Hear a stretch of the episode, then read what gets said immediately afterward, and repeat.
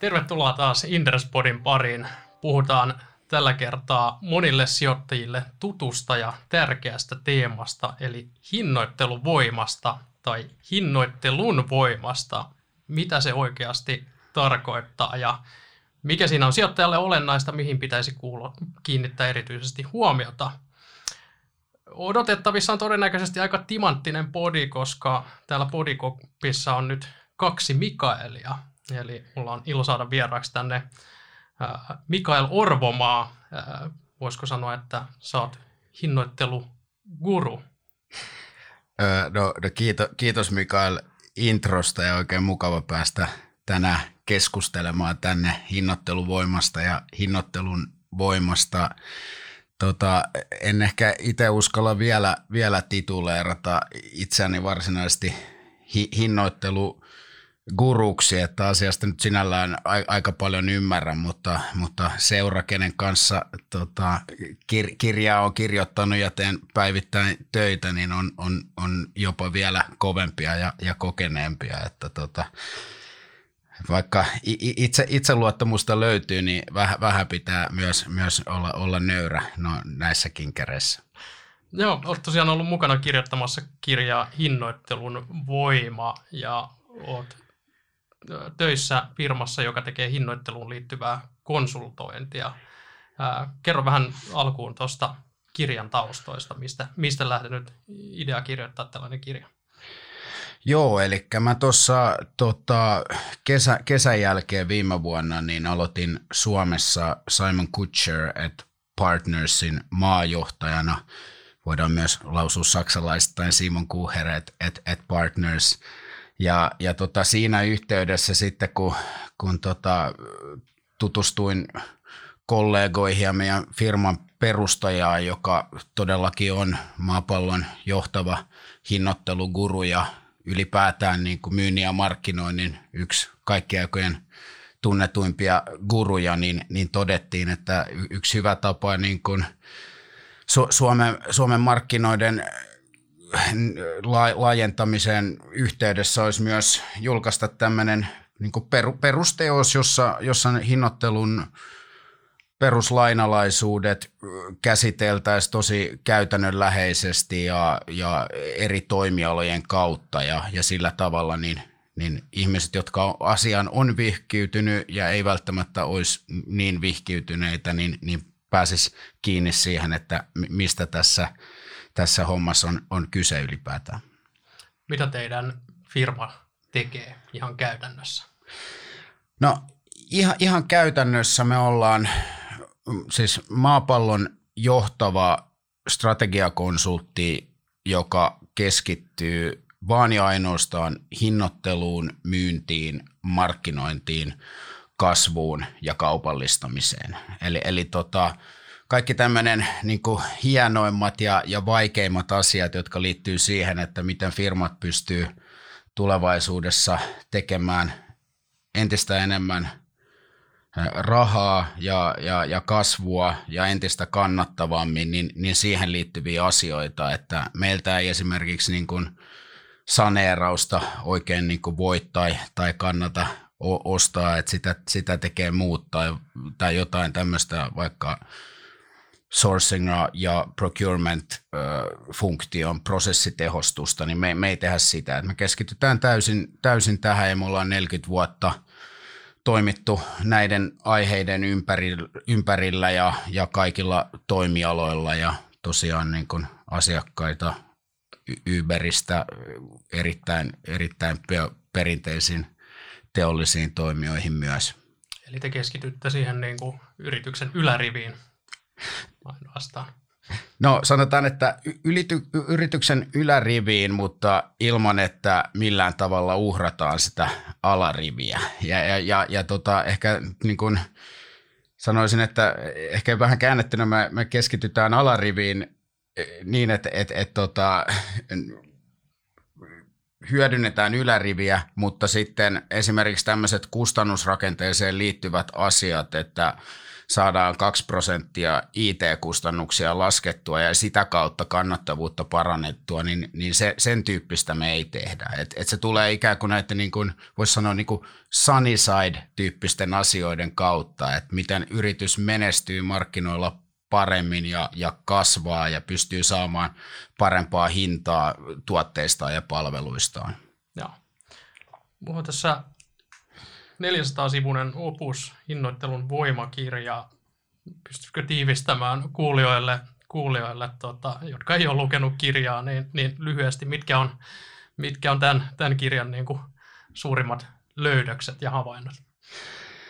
No tota, mä sanoisin ehkä niin kuin ihan, ihan tiivistettynä, että mitä, mitä koko kirja yrittää sanoa on se, että et, et hinnoitteluun pitäisi niin kuin ylipäätään kiinnittää enemmän huomiota Suomessa. Että jos, jos yli, niin kuin miettii, mitä, mistä me ollaan yleisesti ottaen tunnettuja, niin, niin me tehdään fantastisia tuotteita, me ollaan tosi hyviä tota, miettimään prosesseja, me ollaan kustannustietoisia, sitten me osataan tarvittaessa aika, aika niin kuin laadukkaasti saneeratakin, mutta tota, tota, siis se, se vastaavasti, jos me vertaamme jo vaikka ruotsalaisiin veljiin, niin, niin me ei, me ei niin kuin välttämättä olla ihan niin kuin se porukka, joka pystyy myymään lainausmerkeissä hiekkaa Saharaankin, että, että niin kuin,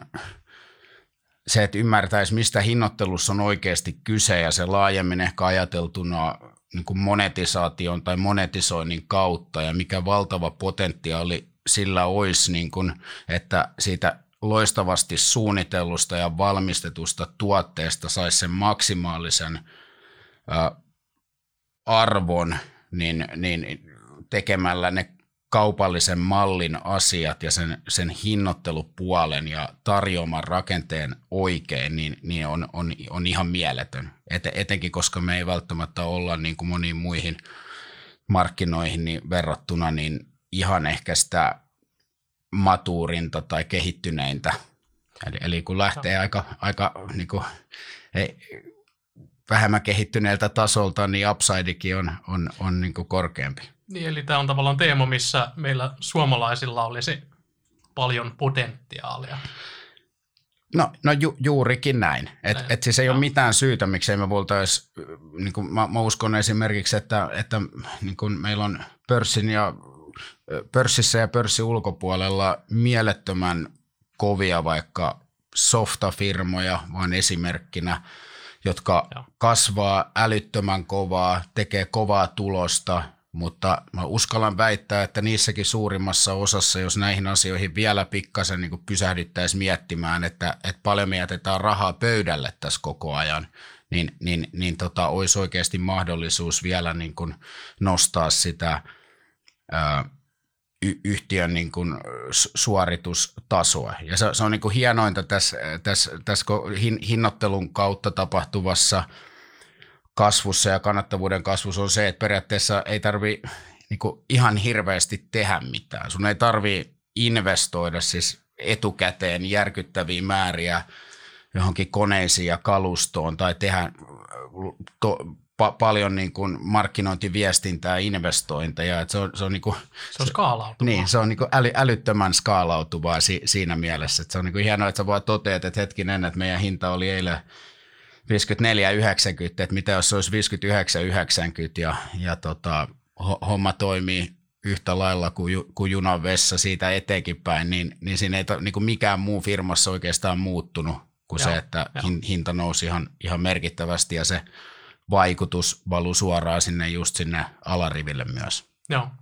Saan, saan, saan hyvin kiinni tuosta suomalaisten niin kuin, heikkoudesta tällä alueella, kun itse seurannut reilun vuosikymmenen IT- ja ohjelmistoalaa, ja, ja siellähän on valtava määrä suomalaisia firmoja, joilla on ihan älyttömän kovaa osaamista, huippuluokan teknologiaa, huippuluokan softaa, ja, ja suhteessa siihen, miten kovaa, kovaa niin kuin teknologista osaamista niillä on, niin, niin ne on niin kuin maailman mittakaavassa ihan, ihan tota, tosi, tosi pieniä, pieniä pelureita, että yhtiö saattaa kertoa ylpeänä, miten tämä on niin kuin paras maailmassa tämä, tämä, tämä heidän juttu ja, ja tota, sitten katsoa, että niin hei teidän liikevaihto on 50 miljoonaa ja teidän niin kuin globaali kilpailija on miljardiluokka, että, että mikä tässä yhtälössä ei, ei, ei, ei mätsää, niin, niin tota, tämä, on, tämä on varmastikin yksi, missä, missä tota, suomalaiset vois, vois parantaa ja, ja toi skaalautuvuushan sijoittajan näkökulmasta myöskin, myöskin tota, ää, hieno, hieno komponentti, että jos saadaan hintoja, hintoja nostettua X prosenttia, niin sehän valuu sieltä aika suoraan marginaaleihin sitten. Tai siis suoraan marginaaleihin. Kyllä, kyllä. Ju, juuri näin. Että to, toki niin, niin tota pitää ehkä vähän äh, katsoa, että miten äh, kustannukset skaalautuu my, myyntivolyymien mukaan, mutta se pois lukee, jos pysytään niin yksinkertaisissa esimerkkeissä, niin, niin, niin, niin juuri, juuri kuten sanoit.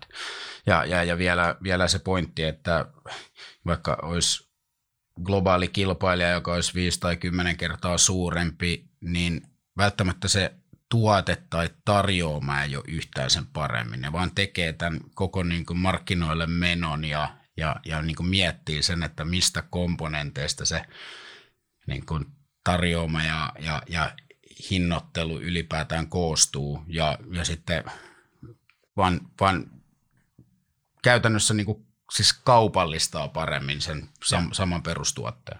Kyllä. No, mietitään vielä tämä käsite, mistä, mistä hinnoittelusta on, on, mistä hinnoittelussa on kysymys? No joo, toi on, toi on mun mielestä tosi hyvä ja myös avaa, avaa aika hyvistä, että niinku, mistä on kyse ja, ja, ja missä myös mennään sitten vähän niin kuin metsää monessa, monessa paikassa. Et siis ihan yksinkertaisimmillaan mun mielestä tota, nyt on hyvä lainata, lainata vähän latinaa, koska silloin aina kuulostaa tietysti ensinnäkin fiksulta ja, ja sitten toiseksi niin tä, tä, tässä on niin äly, älyttömän hieno kiteytys siitä, että mi, mistä niin kuin hinnoittelussa on kyse. Eli, eli siis latinassa sana pretium niin viittaa sekä arvoon että hintaan. Eli, eli latinas ei ole aikoinaan ollut sanaa kuvaamaan, että mi, mi, mitä joku maksaa tai mikä jonkun hinta on, vaan se on ollut, mitä jonkun arvo on. Ja, ja se on niin just eikä melkein sitä, mistä hinnoittelussakin on, on kyse. Eli, eli, eli niin, niin yritysten pitäisi pystyä ensinnäkin ymmärtämään, että, että mistä se arvo syntyy omassa tarjoamassa, syntyy omille asiakkailleen, eri asiakasryhmille, segmenteille, asiakasprofiileille.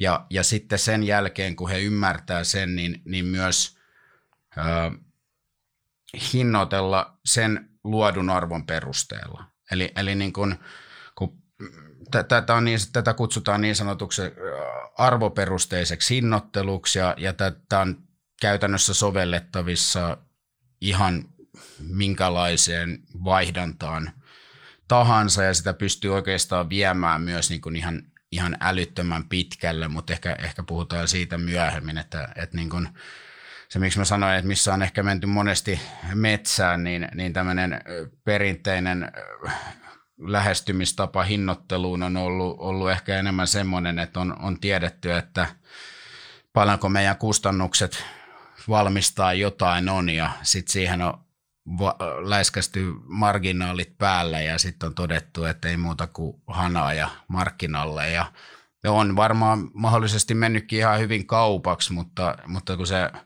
niin kun ongelma on siinä, että jos sun niin kun, totaalikustannukset, total cost of goods sold on vaikka 50 ja sä päätät, että mä myyn sitä satasella, niin, niin jos se oikeasti se, se menee niin kuin varmasti kaupaksi siinä mielessä, jos, jos se tuotettu arvo sille asiakkaalle vastaa vaikka 249 euroa.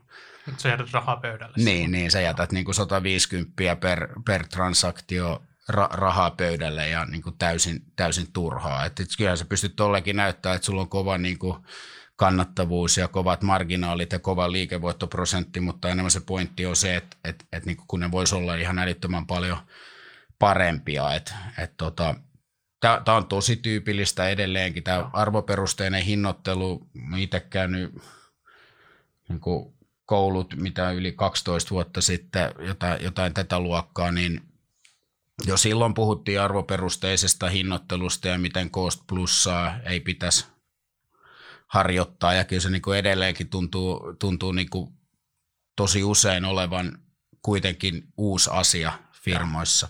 Joo. Lähteekö siinä ajatus vähän niin kuin väärälle jengalle, jos firma miettii sillä että meidän pitää tehdä niin kuin 10 prosenttia evittiä ja, ja sitten sen kautta mietitään se hinnoittelu.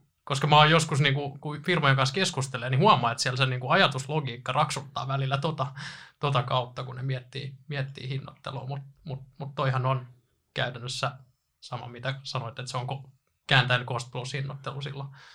Kyllä, kyllä, ju, just näin. Et, et, et, ja joku tollainen siinä on oltava, tai se voi tulla ylipäätään budjetoinnista, mutta budjetointi Joo. sitten tulee taas strategiasta, joka tulee tuommoisesta tavoitte, tavoitteasetannasta, ja se rullaa sieltä asti, että niin kun vä, väärin, väärinpäin, niin sitten lopputulos on, on tämän, tämän tyylinen. Ja myös, myös on musta niin kun hämmentävintä, jos mä ymmärrän tietyt vaikka val, valmistava teollisuus, jossa voi olla vaikka mat, matalia katteita, niin mä ymmärrän jossain määrin paremmin tällaisen – mutta sitten on myös paljon toimialoja ja teollisuuksia, missä oikeastaan ne kustannukset on vähän semmoinen niin kuin nice to know juttu niillekin, että ne on ymmärtänyt vaikka digitaalisia palveluita, että joo, että kustannukset on tiedossa about, että mitä palvelun rakentaminen maksaa ja, ja, ja, ja mitkä on niin kuin vuotuiset markkinointikustannukset ja asiakaspalvelukustannukset ja niin päin pois, mutta siltikin, kun on todettu, että paljonkohan me voitaisiin saada hintaa nyt sitten vaikka jostain, sanotaan joku striimauspalvelu, joku tämmöinen Netflixin tyylinen, niin, niin siltikin se jotenkin mietitään sitten vähän Cost Plusan kautta ja sen, jos, jos ei sitä, niin sitten ei myöskään niin lähdetä miettimään sitä, että paljonko se, että mun asiakas vaikka nyt siis katsoo niin kuin viikkotasolla 30 tuntia jotain Netflixiä tai 20 tuntia Netflixiä, että paljonko se on hänelle, niin kuin, hänen omasta vapaa-ajastaan, niin kuinka paljon arvoa se sille luo ja paljonko se oikeasti olisi valmis maksamaan siitä yli jonkun 10 euron. Et, et se on vähän semmoista niin kuin trial and error tyyppistä, että käydään, käydään kokeilemassa, että mikä hinta voisi mennä läpi ja sitten kun joku hinta meni läpi, niin, niin tota, ollaan tyytyväisiä ja ja tota, todetaan, että me tehtiin hyvä duuni. Et vaikka se kymppi olisi ehkä sitten voinut olla vaikka 20 tai, tai 40 yhtä lailla, mutta sitä ei ikinä käydä niin kuin analysoimassa ja tutkimassa sen niin kuin asiakkaan näkökulmasta. Joo, joo. No, haluatko kertoa esimerkin jostain firmasta, joka on hyvä hinnoittelemaan? No, mielestä? no, no joo, siis... Äh, se, se, ehkä, ehkä niin kuin, niin kuin hinnoittelustrategia mielessä mun on pakko sanoa, että esimerkiksi Porsche perinteisesti on ollut erittäin hyvä hinnoittelemaan, että vaikka olisi ollut automarkkinat, olisi dipannut ja olisi ollut vaikeeta, niin, niin he on niin todennut, että hinnat on mitä ne on. He ei ole lähtenyt madaltamaan hintoja siinä niin kuin paineessa, kun, kun kysyntä on saattanut hetkellisesti dipata, koska se on, he on niin kuin ymmärtänyt tämmöisiäkin asioita, että jos sä niin kuin, ää, myyt autoja alennuksella jossain vaiheessa, niin ne ihmiset ei tule sitten kahden vuoden päästä, kun markkina on palautunut, niin takaisin ostamaan sul, sulta autoja. Et se käytännössä niin kuin, ää, sä, sä vähän niin kuin syöt sun omasta kuormasta ja sun omalta tulevaisuudelta, jos se kestokulutushyödykkeitä esimerkiksi li, liikaa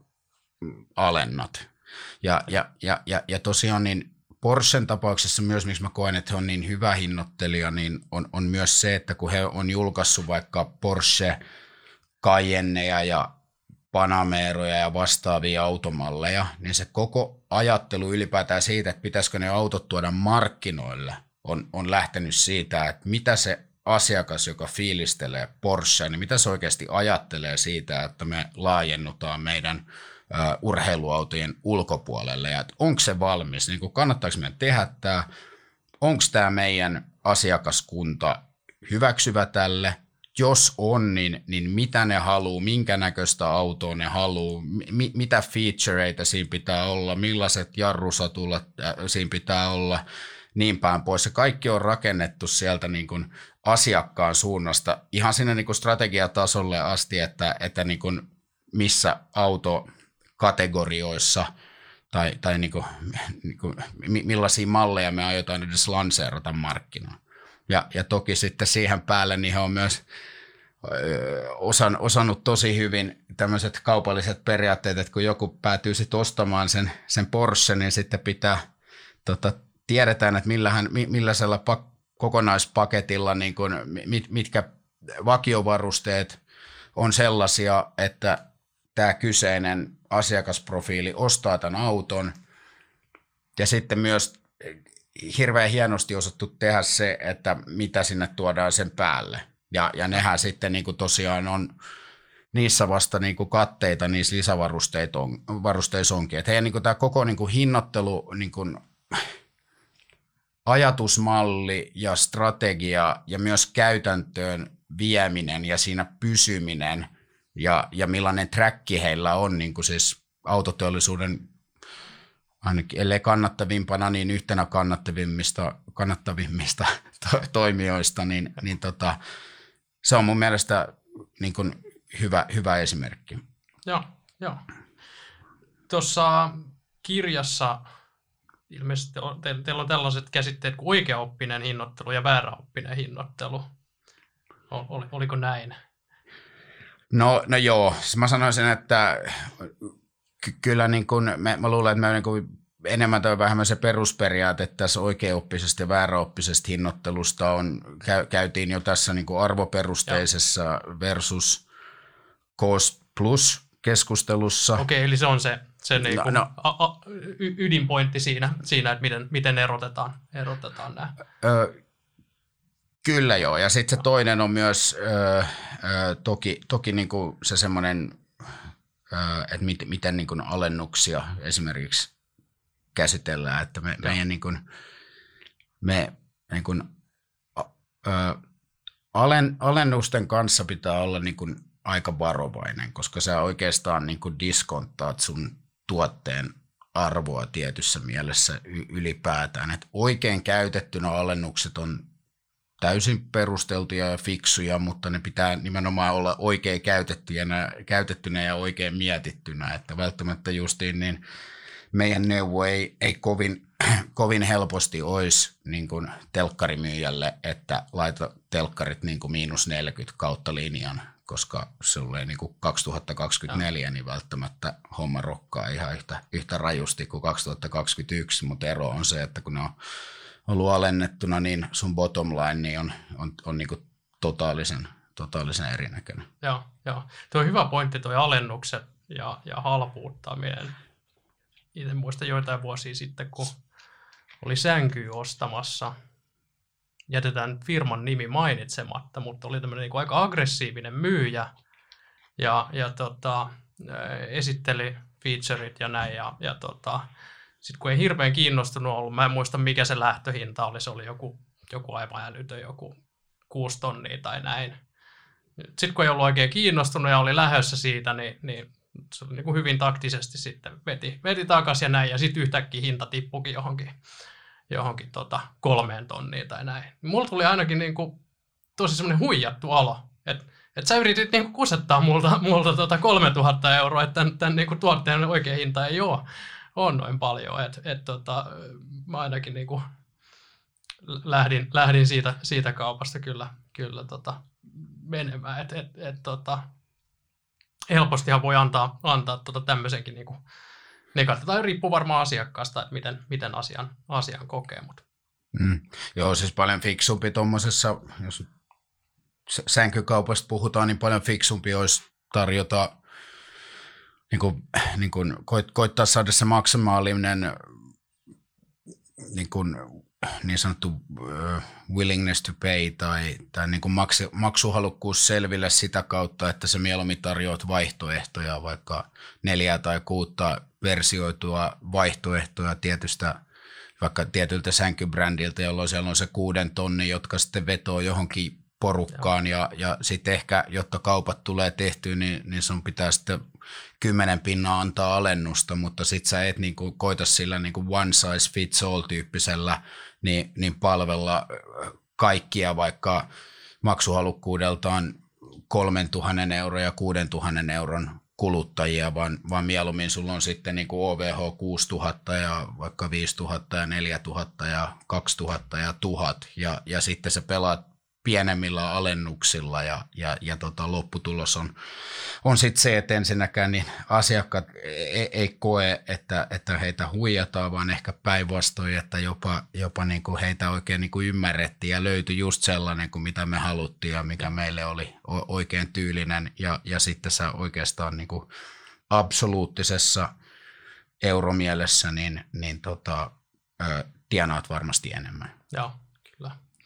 Tota, mennään sitten tähän, minkä takia hinnoittelu on tärkeää. Siitä vähän jo puhuttiin, että suomalaiset on siinä, siinä heikkoja. Ja nyt kun näin niin analyytikkona reflektoi tätä teemaa, niin, niin itse asiassa tosi harvoin muistan kuulleeni, että jonkun firman johto tai joku firma olisi puhunut hirveän painokkaasti hinnoittelusta omassa strategiassaan tai, tai, tai liiketoiminnassaan. Onko tämä semmoinen niin kuin piste meidän johdoissa ja hallituksissa, mitä, mitä tuolla pörssiyhtiöissäkin on? No mä, mä sanoisin, niin kun, että äh, kyllä se ilman muuta niin, niin, äh, on ymmärretty, että se on strategia, strategiatyön ja stra, strateginen aihe ylipäätään. Mutta jotenkin, jos niin, niin peilaa sitä, että miten paljon firmat sitten kuitenkin puhuu markkinaosuuksista ja markkinaosuuden pitämisestä tai myyntivolyymeista, niin, jo, niin kun, jossain määrin, mä en, mä en tiedä mikä sitä niin kuin drivaa, että niin kuin, tuleeko se omistajilta vai onko se niin suomalainen media ja, ja, ja, ja niin sijoituskenttä laajemmin, joka, joka on niin mennyt niin niin, niin kuin se sanoma siitä, että no, nollakorkoympäristössä niin, niin kuin kasvuyhtiöt on kova juttu, että nyt sitten niin kasvetaan vähän niin kuin hinnalla millä hyvänsä, niin, niin tota, ehkä, ehkä mä sanoisin niin päin, että ehkä sitä just hinnoittelun merkitystä ja miten, miten paljon prosentuaalisesti se on niin kuin ikään kuin arvokkaampaa liikevaihtoa kuin volyymi, niin sitä ei välttämättä ainakaan niin kuin täysimääräistä potentiaalia ei, ei ehkä ole ainakaan saavutettu. Et jotenkin kuitenkin liikevaihtokin on hintakertaa määrä ja, ja, ja tosiaan sitten kustannuspuolelta sulla on muuttuvia kustannuksia ja kiinteitä kustannuksia, niin, niin se on niin kuin matemaattinen fakta, että jos niitä kaikkia vaikka parantaisi 5 prosenttia – ja, ja muiden tekijöiden pysyessä ennallaan, niin, niin noista kaikista neljästä, että niin kun vaikutat sä kiinteisiin kustannuksiin, muuttuviin kustannuksiin, myyt sä vi, 5 prosenttia lisää vai saatko sä 5 prosenttia kovempaa hintaa, niin, niin sen hinnan vaikutus sinne viimeiselle riville on ylivoimasti suurin. Aivan. Ja, ja, ja niin kun, tämä on tosi, tosi mun mielestä tärkeä juttu, minkä takia ei pitäisi niin ajatella. Mä ymmärrän sen, että on, on paljon tilanteita, missä firmo, firmat on sellaisessa tilanteessa, että pitää niin kuin kustannusrakennetta muuttaa tavalla tai toisella ja, ja pitää näitä, näitä asioita, asioita tehdä. Ja mä ymmärrän myös, myös tosi monessa tilanteessa sen, että minkä, minkä takia niin kuin – vaikka penetraatiohinnoittelu ja kasvu on niin kuin täysin perusteltu, mutta niin kuin se, se, se, että niin kuin sitä hintaa vähän niin kuin, että se ei ole yhtään julkisessa keskustelussa näiden asioiden rinnalla, niin se tuntuu vähän hullunkuriselta, hullunkuriselta samaan aikaan, kun se ei vaadi etukäteisinvestointeja, jotta sä saat sen impactin. Sun ei tarvitse niin odottaa neljää vuotta, että se realisoituu ja sitten se impactin koko on paljon suurempi. Niin, niin, niin kun mun mielestä mä voin itse asiassa, voidaan ehkä kun tämä tulee sitten joskus ulos, niin jakaa semmoisen yhden, yhden kuvan esimerkillä, miten niin kun kustannukset ja, ja, ja, ja, ja tulos käyttäytyy, kun näitä eri asioita muutetaan se sama 5 prosenttia. Niin. Joo, pistetään kommenttikenttään podin alle jakoon, jakoon tuota, tuota sitten. toi on hyvä pointti. Mä mietin tuota Porsche-esimerkkiä, että heillä ei varmaankaan niin kuin volyymimielessä hirveän isoa markkinaosuutta ole, mutta toimialan voitoista voisin kuvitella, että on aika massiivisen iso markkinaosuus. En, en, en tunne autotoimialaa tarkemmin, mutta voisin kuvitella näin. Itse aikanaan seurasin Nokiaa ja älypuhelinmarkkinaa, jossa Nokialla oli niin kuin toki aikanaan oman lyhyen aikansa niin kuin hieno ja iso markkinaosuus, mutta, mutta niin kuin toimialan voitot sitten kuitenkin kumuloitui, kumuloitui tota, ihan eri osoitteeseen. Et, et, et pitäisikö meidän enemmän alkaa keskittyä markkinaosuuteen toimialan voitoista kuin, kuin, niin kuin siihen volyymipohjaiseen markkinaosuuteen. Niin, kyllä just näin. Että ainakin etenkin nyt ei, ei, ei mennä tähän niin kasvuyhtiö, arvoyhtiökeskusteluun ehkä tässä kohtaa. Se nyt niin näissä makrotaloudellisissa realiteeteissa on mitä on, mutta jossain vaiheessa kun tulee se aika, että ehkä ne kiinnostaakin se, että mitä se firmat oikeasti pystyy viimeisellä rivillä saamaan aikaiseksi, niin siinä kohtaa niin osaisi myös katsoa, että kummasta se niin tulee siellä – että et tuleeko se volyymikasvusta vai, vai marginaalien kasvusta, niin mun, mun mielestä se on niin ihan, ihan tota, erittäin relevantti. Ja niin toinen asia ehkä enemmän, vähemmän tämmöinen täys faktapohjainen, enemmän ehkä vähän filosofinen on se, että, että mitä niin kuin hinta ylipäätään, just niin kuin, kun se ei ole se hintalappu, tai se ei ole se absoluuttinen hintapiste. Se on oikeastaan niin kuin ikään kuin asioiden lopputulema, vaan, vaan, vaan, vaan se, että mikä, mitä jonkun tuotteen tai palvelun hinta on, niin sen pitäisi kuvastaa oikeastaan kaikkea sitä, että miten se firma positioituu markkinoilla suhteessa kilpailijoihinsa ja miten se on päättänyt tunnistaa relevantit asiakassegmentit, miten he on ymmärtänyt just nämä asiakassegmenttien tarpeet, miten he on niin kuin, saanut ne aha-elämykset siitä, että tässä on nämä tarpeet, että kun me paketoidaan tämmöisiä tuotteita ja palveluita yhteen, niin tämä on just eikä melkein se, mitä ne haluaa, haluaa ostaa. Ja, ja tota, sen, sen jälkeen vasta miettinyt jotain niin kuin hintapisteitä ja sitten pystyy eksekutoimaan myös, myös niin, että se ei ole niin kuin miinus 40 pinnaa sen jälkeen, jolloin, jolloin niin kuin, kun sä teet nämä kaikki muut asiat ohi, niin se periaatteessa automaattisestikin tarkoittaa sitä, että, että niin kuin aika lähelle pystyy, pystyy osumaan. Niin, niin kuin sä mietit, että on niin kuin koko sen tietyn yhtiön kaupallinen niin kuin operaatio tai kaupallinen malli tietyllä tapaa, niin sehän kertoo oikeastaan siinä firmasta niin kuin ihan, ihan älyttömän paljon, että miten hyvin se operoi ja miten se tuntee oman markkinansa ja miten vaikka tämmöinen product, product market fit, niin kuin, niin kuin tuolla niin kuin startup scale, scale up maailmassa puhutaan, niin miten, miten nämä kaikki on saatu tuotu yhteen ja miten se oikeasti sitten on saatu kvantifioituna vaikka hyvänä niin kuin kannattavuutena. Ne, e, eli eli niin kuin yhtiöitä arvio, arvioidessa, toki toi on vaikka jossain määrin hinnoitteluvoima, mutta ne ei ole ihan niin kuin yksi yhteen sama asia, että onko jollain yhtiöllä hinnoitteluvoimaa ja tekeekö se näitä asioita niin kuin tosi hyvin. Aivan, aivan. Ja. Puhutaan vähän inflaatiosta, joka tietysti liittyy, liittyy hinnoitteluun olennaisesti. Se on nyt tosi pinnalla ja, ja itse asiassa tällä hetkellä niin sijoittajat kuumeisesti pohtii, että kun kustannukset nousee, niin pystyykö mun omistamat firmat siirtämään näitä asioita eteenpäin omille, omille asiakkaille. Mihin tässä aiheessa pitäisi nyt sijoittajien kiinnittää huomiota? No, tämä on tota, sanotaan, sanotaan näin, että, että totta kai, että niin se perusajatus, jos siirrytään, niin että mitä hinta on, niin mit, mitä hinnoitteluvoima on, niin se on, hinnoitteluvoima on periaatteessa niin kuin, äh, filosofisemmin se on nimenomaan yrityksen kykyä saada asiakkailta sen arvonmukainen hinta nyt ja tulevaisuudessa. Sitten ehkä kvantitatiivisemmissa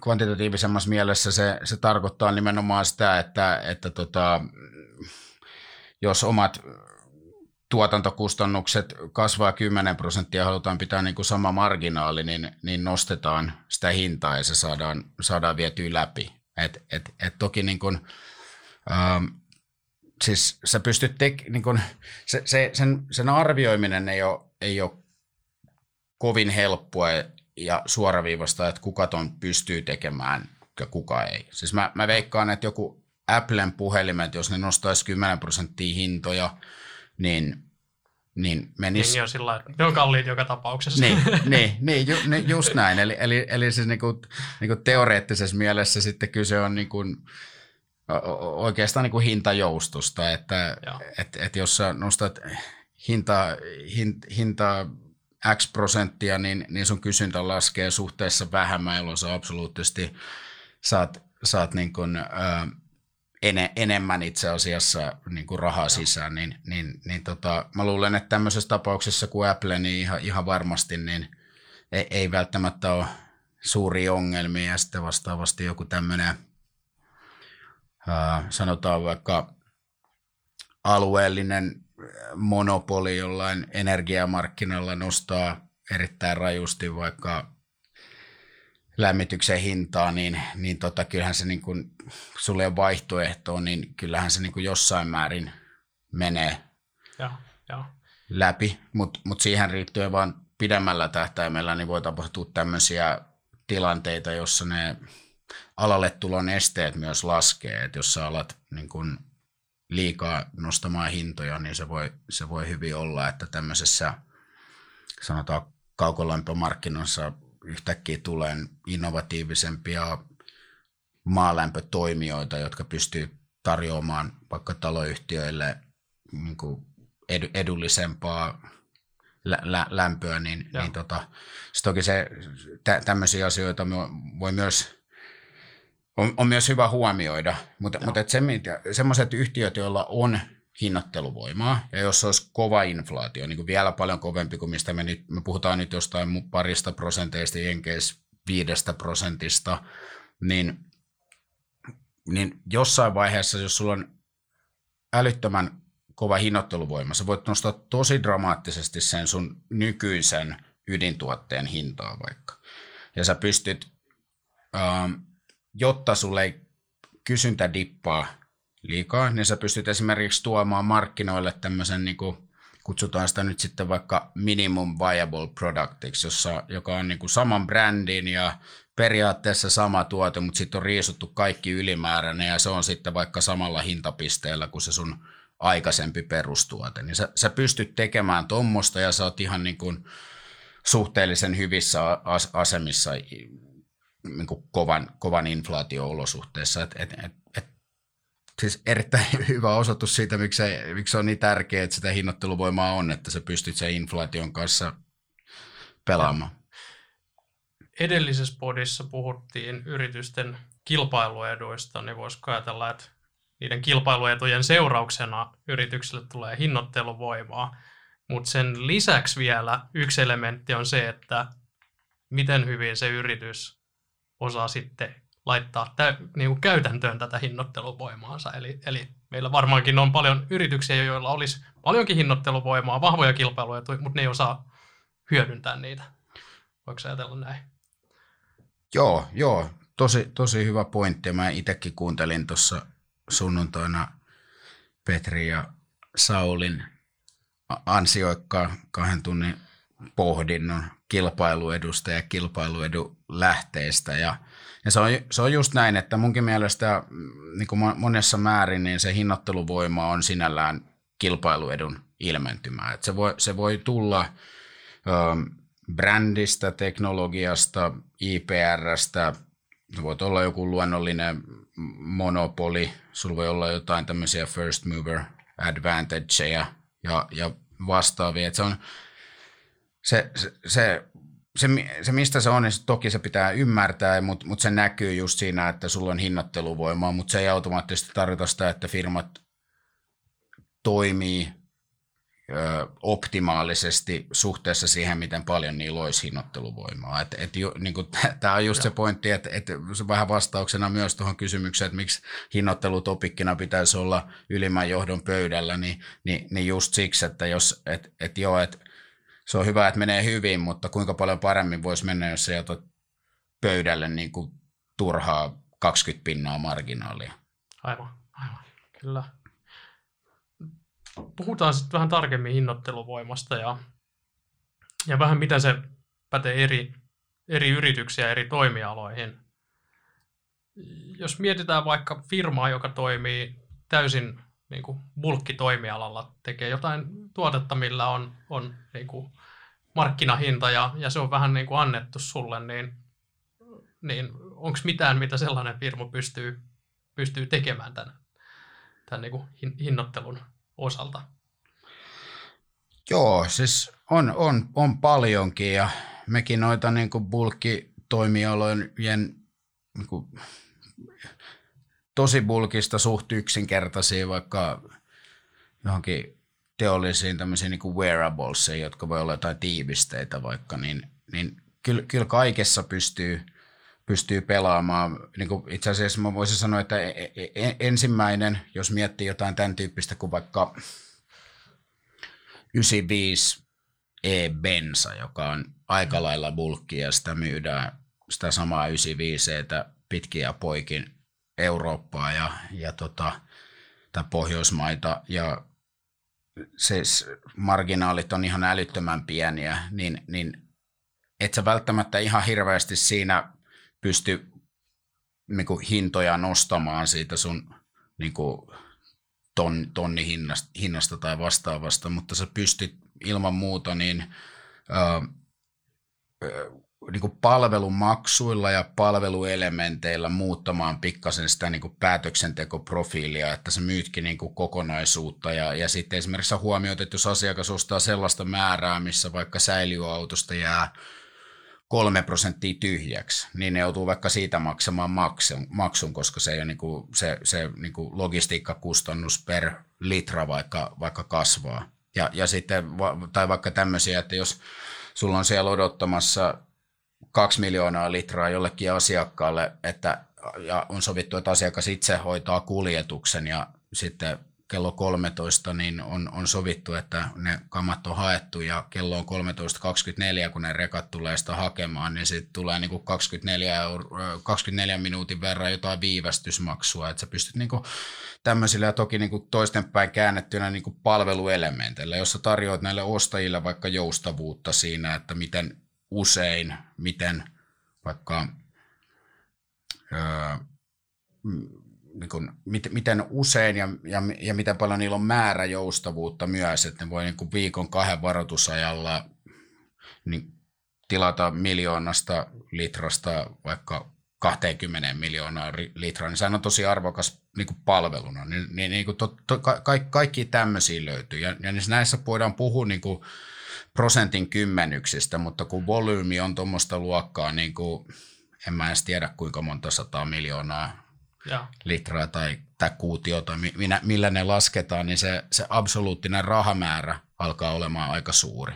Ja, ja, ja, ja sitten niin kuin ehkä toisessa esimerkissä, niin Tämä on oikeastaan siitäkin hyvä esimerkki, että kun hinnoittelu ei ole just ainoastaan se hintapiste, vaan se on oikeastaan myös se, että niin kuin millä tavalla sä otat maksua. Et, et, et jos sulla on, että et pystyt aina muuttamaan, äh, niin kuin, äh, rakentamaan, muuttamaan vähän niin kuin pelin sääntöjä. Et, et jos sä oot raskaiden renkaiden valmistaja ja sä oot tuotekehityksessä, te olette luonut kestävämmän raskaan renkaan. Ja, ja jos syystä tai toisesta, niin markkina kilpailee pelkästään hinnalla, että kaikki alentaa hinnoja, hin, hintoja ja antaa niin kuin arvoa ilmaiseksi pois asiakkaalle, tuhoaa koko markkinan katteen. Sä toteet, että tätä ei kannata viedä markkinoille perinteisin menoin, eli että myydään johonkin rekkaa niin kuin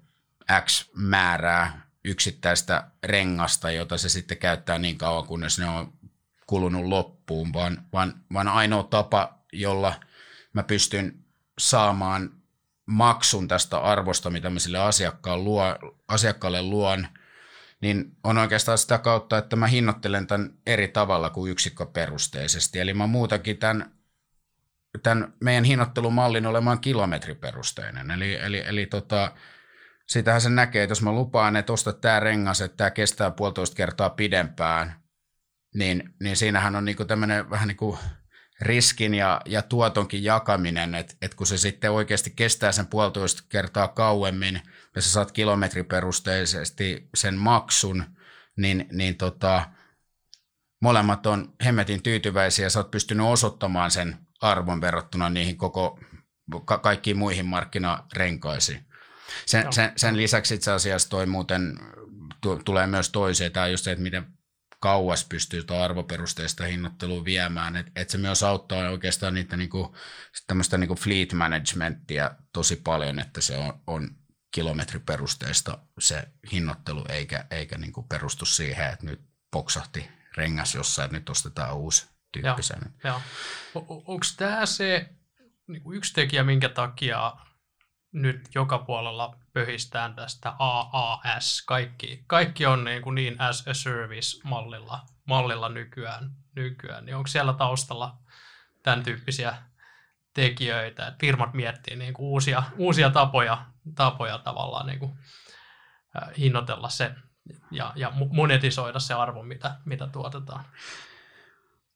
No varmaan jossain määrin tämä on yksi driveri, että kun sä oot joku tietty toimiala on vaikka, vaikka digitalisaation ja sen tarjoamat mahdollisuudet, niin on käytännössä nyt 15 vuotta toteutunut jollain tietyllä toimialalla niin, että se on näkynyt vain ja ainoastaan asiakkaille alempina hintoina, koska se on niin kuin tehostanut ja automatisoinut ja, ja niin päin pois. Mutta mut et, et niin kuin just tälle kollektiivisesti toimialana pilattu, niin ainoa mitä sä pääset tuosta eroon on se, että sä mietit asian vähän niin kuin uudesta kulmasta.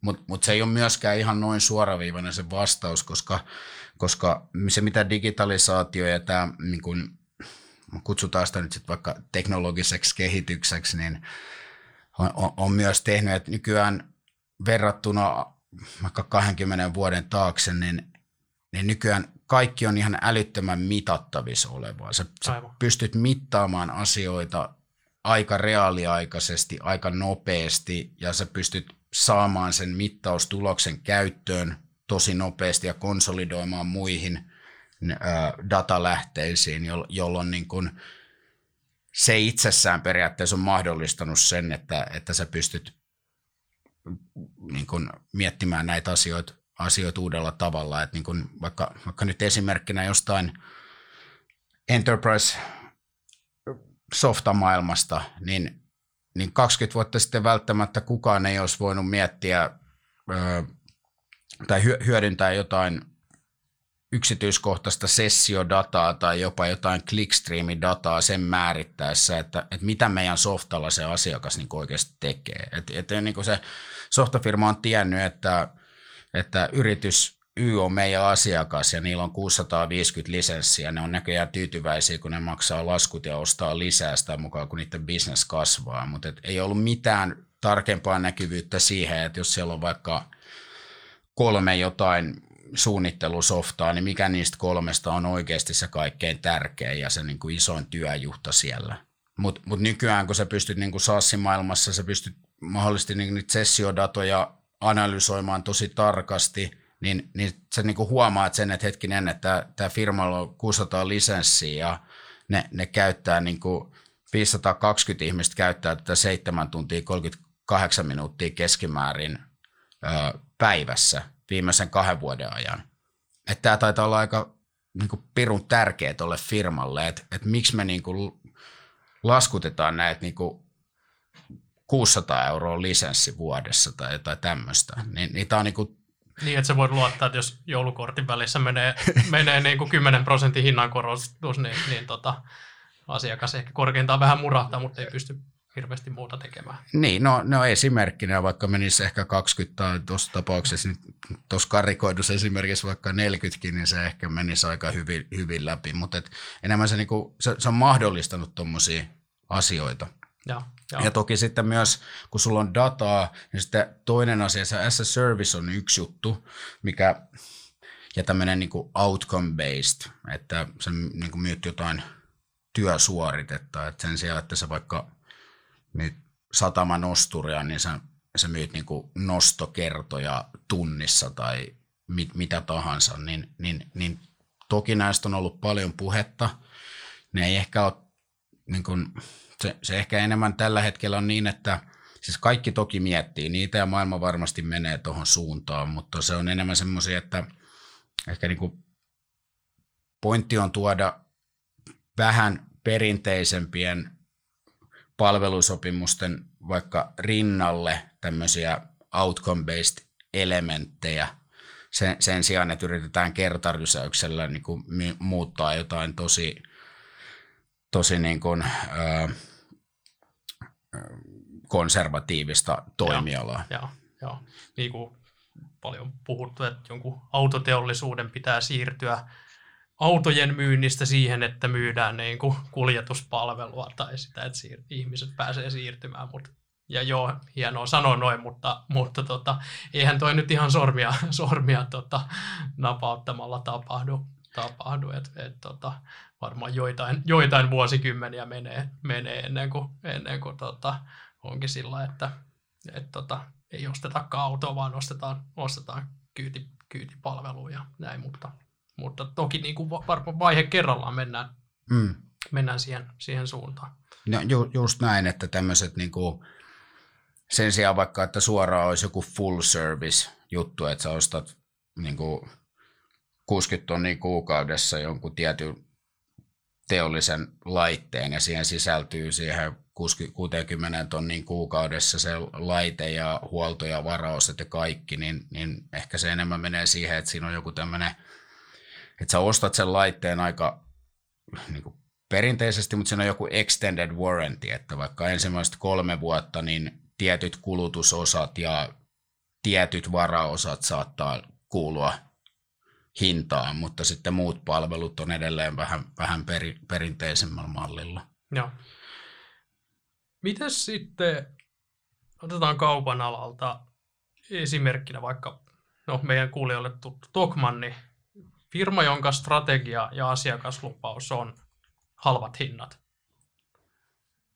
Miten tällainen yritys voi soveltaa hinnoitteluvoimaa? Eikö se siinä, jos sä lähdet hinnoittelemaan aggressiivisesti, niin tietyllä tapaa petä sen sun asiakaslupauksen, että Mr. Togman niin hoitaa sulle hyvät hinnat ja, ja sä pidät aina hinnat alhaalla.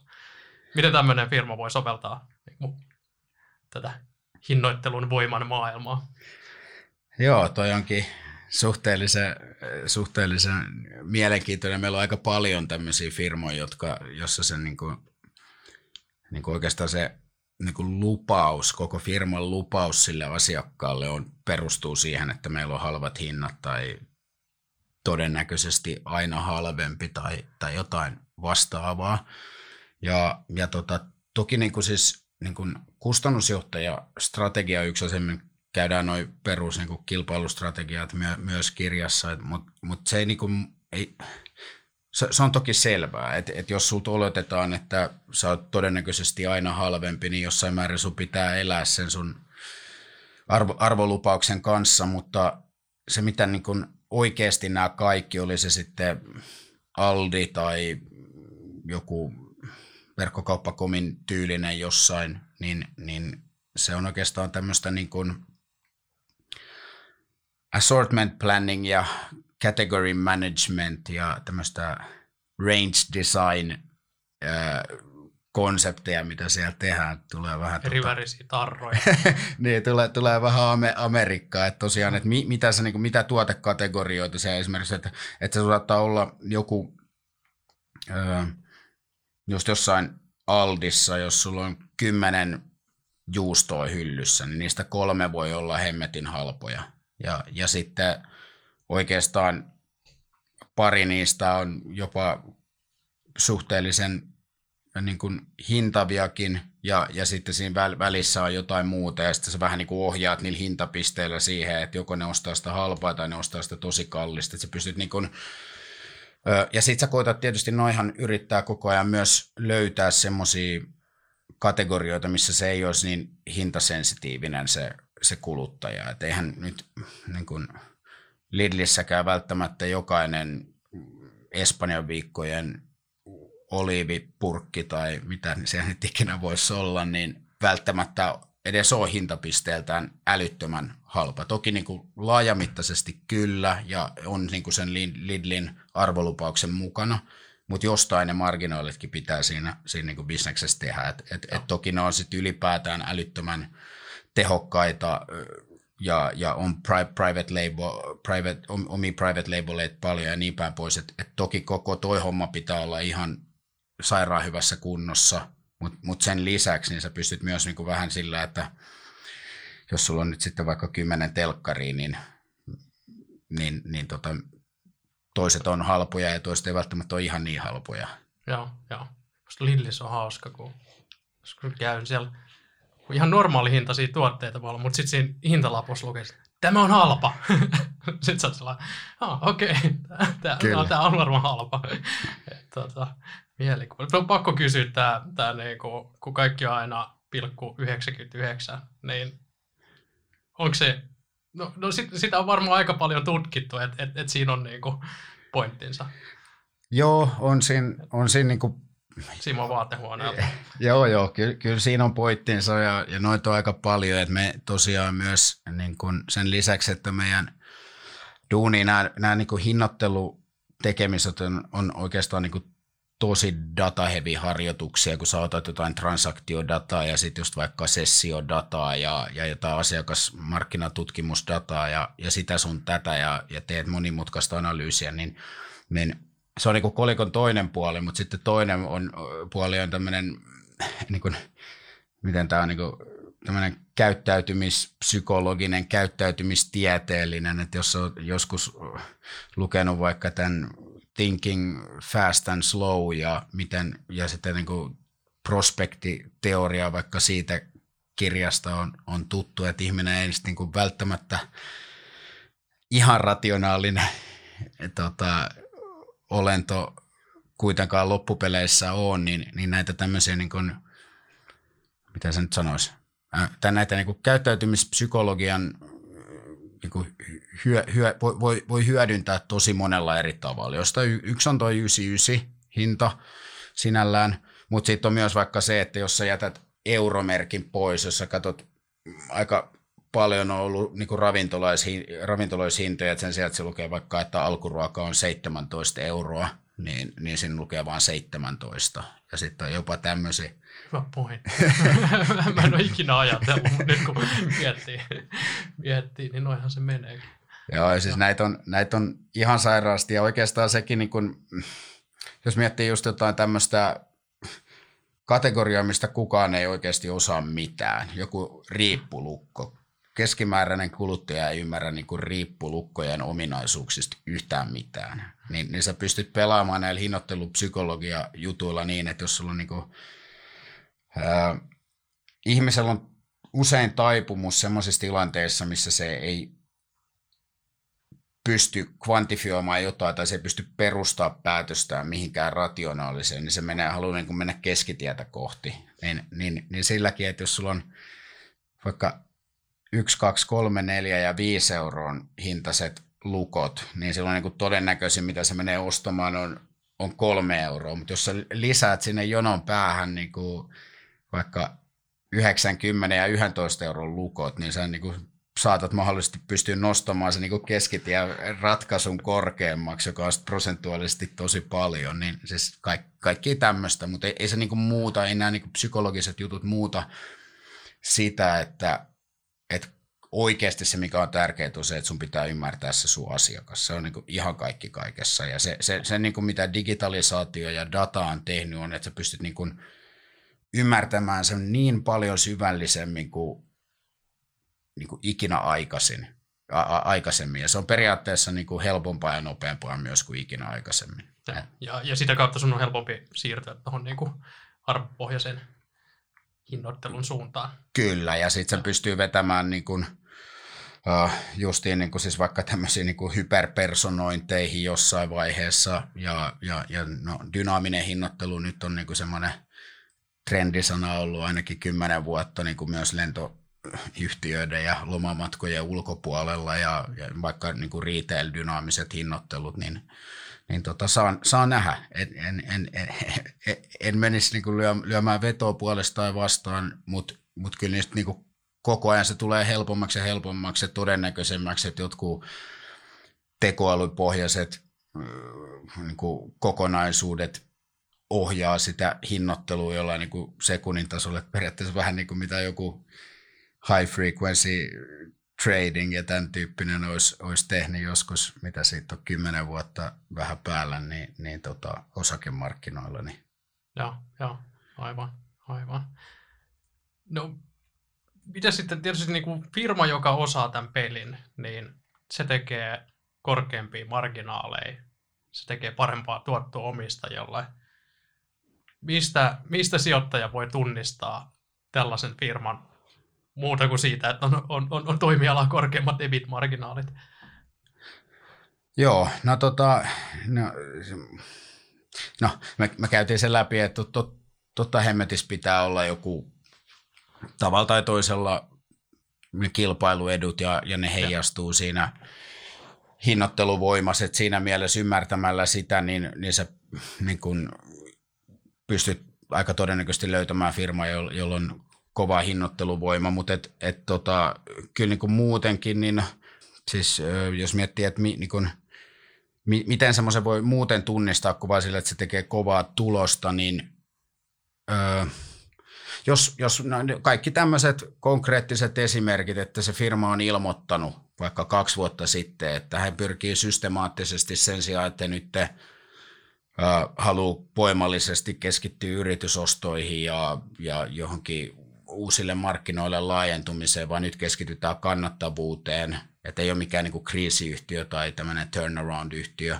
mutta mut, mut sitten oikeasti niin kuin kahdessa vuodessa he pystyy osoittamaan, että meidän liikevoittoprosentti on noussut vaikka 10 prosentista 16 prosenttiin, niin se niin kuin ainakin osoittaa sen, että siellä on tehty ylipäätään siinä firmassa oikeita asioita ja niin kuin todennäköisesti nostettu hintoja ja, ja, ja niin kuin jonkinla, jonkinlaista hinnoitteluvoimaa niin kuin ainakin näyttäisi olevan.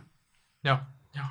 Ja, ja, ja tota, ehkä niin kuin, siis ehkä klassinen esimerkki, niin se, mitä teki aika usein Inderesissä, tykkäätte käyttää se Warren Buffettin quote siitä, että et, et hinnoitteluvoima on tärkein yksittäinen määrittävä tekijä firma, firma arvonmääritys tehdessä, niin, niin se quotehan itse asiassa jatkuu niin, että jos, jos, niin, jo, jos teidän pitää, niin kuin, jos johtoryhmän pitää, pitää rukoushetki sen jälkeen, kun on päätetty tehdä 10 prosentin hinnankorotus, niin silloin teille ei ole niin kuin hyvä bisnes. Niin, niin periaatteessa ehkä semmoinen tapa ehkä tunnistaa sitä, jos miettii sitä niin kuin tota kautta. Havainnoi päivällä kävellessä, että mitä jos joku ärkioski nostaa sitä kahden euron kahvia kahteen 20, niin vai miten paljon mä muutan mun omaa käyttäytymistä tai, tai, tai, tai tämän tyyppistä niin kuin hava, havainnointia. Kyllä se pystyy ajatusleikkejä tai miettimään mitä kaverit, että jos ei itse vaikka nyt olisi sitten Apple-fani, niin, niin mitä nyt sitten mun kymmenestä kaverista, niin jos Apple nostaisi 10 prosenttia hintaa, niin, niin mitä tapahtuisi, niin Joo, joo, kyllä. Hyvä, hyvä, hyvä muisti, muistisääntö. Puhutaan sitten vähän trendeistä ja, ja mihin, mihin maailma on menossa tämän hinnoittelun osalta. Ää, on puhuttu semmoisista termeistä kuin cash flow-sukupolvi, eli nuorempi sukupolvi, joka ostaa kaiken kuukausimaksuilla. Netflix-sukupolvi. Nykyään voi ostaa kahviakin kahvilasta kuukausimaksulla. Subscription economista puhutaan. Kaikki, kaikki on as a serviceä ja, ja, ja, ja kuukausimaksua. Niin mitä, mitä on tapahtumassa? Mistä, mistä tämä kertoo? No tota, niin, toi, toi subscriptioni on siitä mielenkiintoinen juttu, niin jos, jos miettii, kun ihmiset on ostamassa autoa, että kuinka moni oikeasti miettii sen auton niin kuin kokonaiskuukausikustannuksia. Että kaikki varmaan kiinnittää huomioon siihen, että tämä maksaa 35 tonnia ja saa sitten alennuksella 33 tonnia, mutta sitten ne unohtaa, että autossa on vakuutusta ja rengassäilytyksiä ja sitten joskus laukee, laukee joku pienempi juttu ja joskus vähän isompi juttu ja sitten sit niin kun, ja sitten sen arvo tippuu aika paljon. Niin, niin sitten se arvokin vielä tippuu aika paljon, niin, niin, niin sitten se, se ähm, kokona, se, se kuukausittainen kustannus, niin sitä ei niin kuin välttämättä ostotilanteessa huomioi. Ja, ja niin kuin ihmiset ei välttämättä ajattele niiden, vaikka ne olisi isoja investointeja, vaikka asunnon jälkeen elämän toiseksi suurimpia, kolmanneksi suurimpia ostoksia tai niin kuin panostuksia, välttämättä autoa kutsuisi investoinniksi sinällään, mutta, mutta tota, niin ei sitä välttämättä mietitä kovin pitkällä. Niin ehkä tuon niin subscriptionin suosio jossain määrin voisi ajatella vähän samalla tavalla, koska siis se on ihan tutkittu juttu, että ensimmäisen ostopäätöksen jälkeen sun hintasensitiivisyys myös laskee. Ja siihen jossain määrin perustuu esimerkiksi enterprise-softafirmojen tai koko tämä niin SaaS-ajatus siitä, että sä pystyt myymään itse halvalla sisään ja sitten pystyt lähteä niin kuin my, ylös myymään sen jälkeen, kun sä oot voittanut sen asiakkaan. Eli puhutaan tämmöisestä niin sanotusta land and expand strategiasta, niin mikä on niin kuin täysin looginen. Ja, ja oikeastaan tämäkin on niin kuin hinnoittelu, että sä, sä hinnoittelet itse sisään noin, mutta sä oot suunnitellut siihen sun koko kaupalliseen malliin sen, että ne kaikki ylösmyynnit ja ristiinmyynnit tapahtuu enemmän tai vähemmän ikään kuin automaattisesti, jo, jolloin se yhtäkkiä se customer lifetime value tai ARR tai millä niin kuin mittarilla tai KPIllä sitä asiaa halu, halukaan katsoa, niin, niin, niin lähtee nousemaan. Niin uskoisin, että melkein oli se sitten vaikka B2B softa tai sitten vaikka se 15 euron kahvisubscriptioni, niin, niin se, se perustuu tuohon ajatukseen. Et, et se sitten... Niin, eli mä alan käymään siellä Espresso Housessa säännöllisesti ja todennäköisesti mä kulutan sinne aika paljon enemmänkin kuin se kahvin kuukausimaksu. Tai upgradean siihen, muistaakseni siellä oli jo seuraavakin tuote siitä, että on erikoiskahveja ja näin. upgradean korkeampaan tasoon. No, no ju, just näin. Eli sehän saa nykyään... tavallaan kiikkiin sillä. Just näin, että siellä on, taitaa olla kaksi vai kolmekin subscription tasoa jo nyt. Ja, ja toki jos sä nyt oikeasti käyt siellä vaikka joka aamu, niin vaikka sä olisit henkilö, joka syö normaalisti vaikka aamupala himassa, niin kuitenkin sitten voi olla vaikka viisi päivää kuukaudessa, kun sä otat sieltä jonkun viiden euron leivän mukaan, jos on tosi, tosi hyvät katteet, vaikka se on niin kokonaiskannattavuus todennäköisesti voi olla kuukaudessa ihan, ihan hyvälläkin tasolla. Ei varmaan kaikkien asiakkaiden, mutta ison osan. Ja, ja välttämättä sä et tuu sinne yksin. että vaikka sulla on se subscription ja sä oot kahden kaverin kanssa menossa vaikka lätkämatsiin ja sä haluat kahvi, niin sä valitset nyt sitten vaikka se Espresso House, jolla on tämä subscription, niin, niin, tota, niin sun kaveritkin Aivan. ottaa siinä samalla jotain. Niin, niin tota, siis just, just kaikki tämmöinen, että sä, sä, sä, voi, sä niin kun, se ensimmäisen ostopäätöksen iso kynnys on ylitetty. Se on tehty ensinnäkin mahdollisimman matalaksi ja sitten sä saat ihmiset hyppäämään ikään kuin se aina yli ja sitten siellä on paljon erinäköisiä suunniteltuja niin kuin operaatioita, millä sä pystyt nostamaan sitä kannattavuutta jatkuvasti ja, ja, ja systemaattisesti ja pitkällä tähtäimellä. Joo, joo. Ja tietysti sijoittajan näkökulmasta ja omistajien näkökulmasta tuossa on selkeä logiikka sijoittajat arvostaa tosi korkealle sitä, että on jatkuvaa ennustettavaa liikevaihtoa sen sijaan, että, että on kertaluonteista liikevaihtoa. Ja tietysti niin kuin liikkeenjohdon näkökulmasta, niin sitten kun sulla on ennustettava, ennustettava tota, liikevaihtokuorma, joka sä niin kuin tavallaan tiedät, että ensi vuonna me tehdään tuon verran, ää, niin, niin, niin sitten on aika erilaista myöskin suunnitella investointeja ja kustannuksia. Et, et siinä on, on näin niin kuin omistajan ja liikkeenjohdonkin näkökulmasta aika, aika vahvat, vahvat ja isot hyödyt tämmöiseen niin kuin subscription-maailmaan siirtymässä. Il, ilman muuta. Ja siis nyt niin kuin, sillä, sillä oletuksella, että se nyt lähtökohtaisesti niin kuin, äh, ei, unohdetaan nyt tämmöiset hyperskaalaavat ja winner take all ja jotkut siis niin kuin, bum firma. niin, ja tämmöiset innovaatioiden, niin kuin, inno, innovaatio on niin kuin melkein valmis kaupallistettavaksi ja se viedään niin kuin pörssin kasvu, kasvulistalle ja, ja tota, sitten se on niin kuin, voi olla viisi vuotta ehkä tappiollinen tai kymmenen vuotta tai niin kuin vähän niin kuin pitkiä aikavälin, niin keskipitkän aikavälin niin kuin tappiollinen yhtiö, mutta muuten nämä tämmöiset, niin, niin, niin meillä se ajatus ja noin niin kuin teoreettisesti lähtee aina siitä, että se on niin kuin tosi huono tekosyy olla tekemättä niin kuin kannattavaa niin kuin kasvua, sillä, koska sä sanot kasvavassa. Et, et niin kuin, toki sä voit tehdä penetraatiohinnottelua ja sä voit hetken aikaa olla niin kuin, investoida ton tyyppisen bisneksen kasvuun, mitä tässä puhuttiin vaikka se Espresso Housen kohdalla, mutta niin kun, no, tämä nyt on oma henkilökohtainen mielipide, mutta niin kun, niin kun parissa tai muutamassa vuodessa niin se pitäisi niin kun kääntyä. Et sit jos mitään ei ikään kuin tapahdu, niin, niin tota, en mä ainakaan niin itse omia, omia roposia niihin, niihin tota, firmoihin välttämättä laita. Joo, joo. Uh, mitäs, onko muita, muita trendejä hinnoittelun maailmassa tällä hetkellä, mitä, mitä on menossa tämän, tämän subscription maailman lisäksi?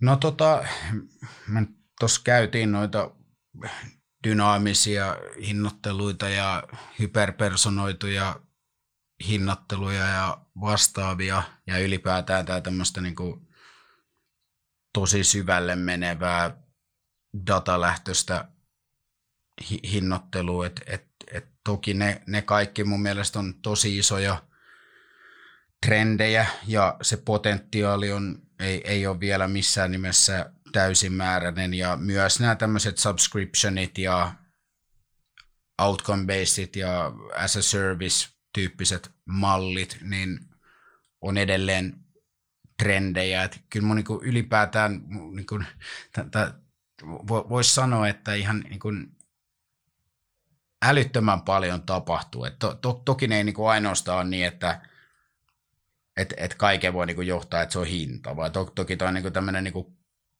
firmojen kaupalliset mallit ja, ja bisnesmallit muuttuu ja, ja, ja metriikat metriikat muuttuu ja va- vastaavat, mutta ne kaikki niin kuin periaatteessa, niin kuin, niin kuin jo aikaisemmin sanoin, niin just tämä niin kuin hinnoittelu ja hinta, kun se on niin kuin se il- ilmentymä tästä kaikesta niin kuin muutoksesta ja suunnittelusta ja, ja tekemisestä tietyllä tapaa, niin, niin tota, en, en mä niin hirveästi sanota, että tuossa on jo niin semmoinen buzzword bingo, että mistä lähtee. niin, että kyllä noilla aika pitkälle, niin, pitkälle, pitkälle pötkitään. Kyllä. Tähän loppuun vedetään hommaa yhteen, niin sijoittajanhan pitää yhtiöitä arvioidessa niin miettiä tosi monia ulottuvuuksia, johtoa, strategiaa, toimialaa, kilpailua, näkymiä, arvostuskertoimia ja niin edespäin. Nyt, nyt, nyt on opittu, että pitää myös niin kuin hinnoittelun voimaa arvioida ja pyrkiä ymmärtämään, niin, niin mikä on se mikä on se yksi kysymys, mitä, mitä meidän pitäisi alkaa meidän sijoittajien ja analyytikoiden kysymään näiltä pörssiyhtiöiltä ja niiden, niiden johdolta enemmän, jotta me ymmärretään tätä teemaa? No toi, toi on tota, ihan loistava, loistava kyllä viimeinen kysymys, mihin, mihin, mihin tämä homma voi päättää. Mä, mä sanoisin, että, että et, et se on aika hyvä testi nähdä, jos, jos kysyy ihan suoraan, että joltain tämmöiseltä nyt suhteet tabloituneelta, että ei, ei välttämättä nyt justiin semmoista hyperskaalaavaa vai niin suht staattisen toimialan firman toimarilta, että ootteko te, huo, ootteko te niin meinaatteko te vaikka seuraavan vuoden puolentoista sisällä, onko teillä strategista kehitysohjelmaa näiden niin kuin, ö, hinnoittelun ympärillä ja sen selvittämisestä, että mi, mi, mitä niin kuin tämän ö, aihealueen tai ai, niin kuin domainin sisällä pystyttäisiin tekemään kasvun ja kannattavuuden parantamiseksi Ja, ja, ja niin kuin, jos on, niin, niin minkä tyylisiä, mikäli hän niihin vastaan on suht sen, sensitiivisiä sinällä. Niin, niin mun mielestä toi osoittaisi jo sen, että jos, jos vastaus on, että ei ole suunniteltu mitään tai jotain vastaavaa, joku, joku diplomaattitason pyörittely siihen, niin, niin tota, silloin se fokus on, on niin kuin väkisinkin jossain muualla, jolloin tämä on just vähän semmoinen blind spotti, niin kuin sä al- alkuun Aivan. kysyit. Et, et tota, Sitten se voi olla varmaan siinä, että miten saadaan pidettyä nykyiset markkinaosuudet, minkä voi monesti tulkita, että laske, lasketaan hintoja, koska se yleensä halutaan, jos homma menee hyvin, niin haluttaisiin varmaan kasvaa. Ja, ja tota, tai sitten just jossain kustannuspuolen asioissa tai ehkä yritysostossa, missä nyt ei ole yhtään mitään väärää siis niin kuin missään muodossa, mutta et, et ehkä, ehkä se olisi ihan, ihan hyvä semmoinen yksi yksittäinen asia, jonka voisi kysyä jotenkin hyvin muotoiltuna, johon heidän olisi pakko, pakko jo, niin kommentoida jotain muutakin kuin semmoista yleistä. Joo, kyllä. Ja sitten jatkokysymyksenä, että tarviiko rukoilla, jos lähtee 10 prosentin hinnankorotuslappu huomenna?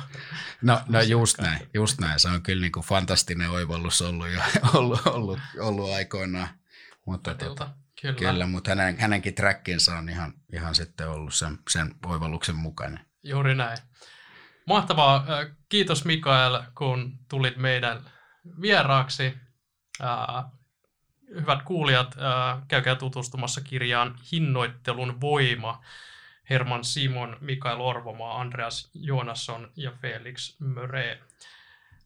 Lukekaa analyysiä ja poimikaa hyvin hinnoiteltuja osakkeita.